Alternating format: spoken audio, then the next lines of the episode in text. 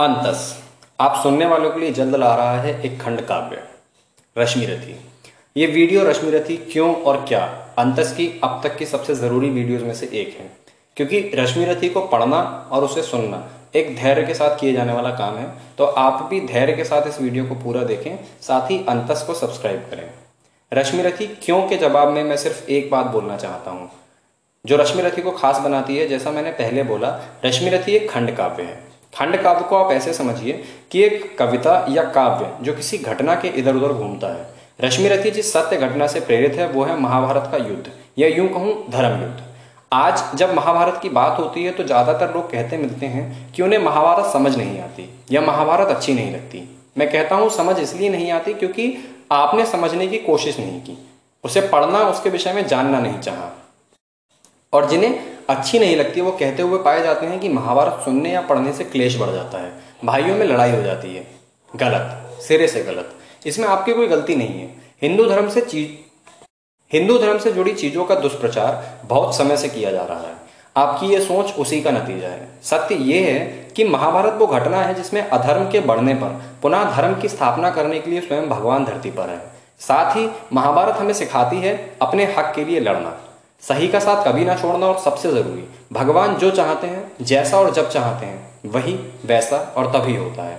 महाभारत और हमारी पौराणिक कथाएँ हमें बहुत कुछ सिखा सकती हैं, जो अंतस आने वाले समय में आप तक कविताओं के रूप में लाने की कोशिश करेगा।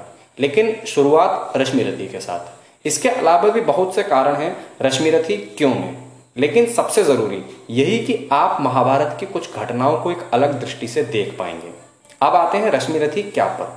रश्मिरथी राष्ट्रकवि रामधारी सिंह दिनकर जी द्वारा लिखा गया उन्नीस सौ बावन में एक सौ पचानवे पन्नों में छापा गया खंड काव्य है, जिसमें सात सर्ग हैं। हर सर्ग का अपना अपना महत्व है। आपको सातों सर्ग अंतस पर आने वाले दिनों में यही कोई दस एपिसोड्स में सुनने मिलेंगे। हर सर्ग के विषय में आपको एपिसोड्स की शुरुआत में एक परिचय दिया जाएगा। लेकिन अगर संपूर्ण रूप में देखा जाए तो रश्मिरथी के सातों सर्ग आपको मित्रता, अवसर पड़ने पर दूसरे का इस्तेमाल करना, गुरु और शिष्य के बीच के रिश्ते, साथ ही गुरु द्वारा क्रोध में दिए गए एक बहुत बड़े श्राप, भगवान श्रीकृष्ण की चेतावनी, दुर्योधन के द्वारा उन्हें जंजीरों से बांधने का प्रयास, कर्ण की दानवीरता, कुंती और कर्ण का दुख, माँ बेटे के बीच का संवाद, कुंती का पश्चाताप, भीष्म का कर्ण के साथ संवाद, कर्ण और अर्जुन का बहुचर्चित युद्ध, और अंत में कर्ण का वध के विषय में आपको बताएगा। तो इन सभी चीज़ों को सुनने के लिए जुड़े रहें अंतस के साथ, जो जल्द ही आपके लिए ला रहा है रश्मिरथी।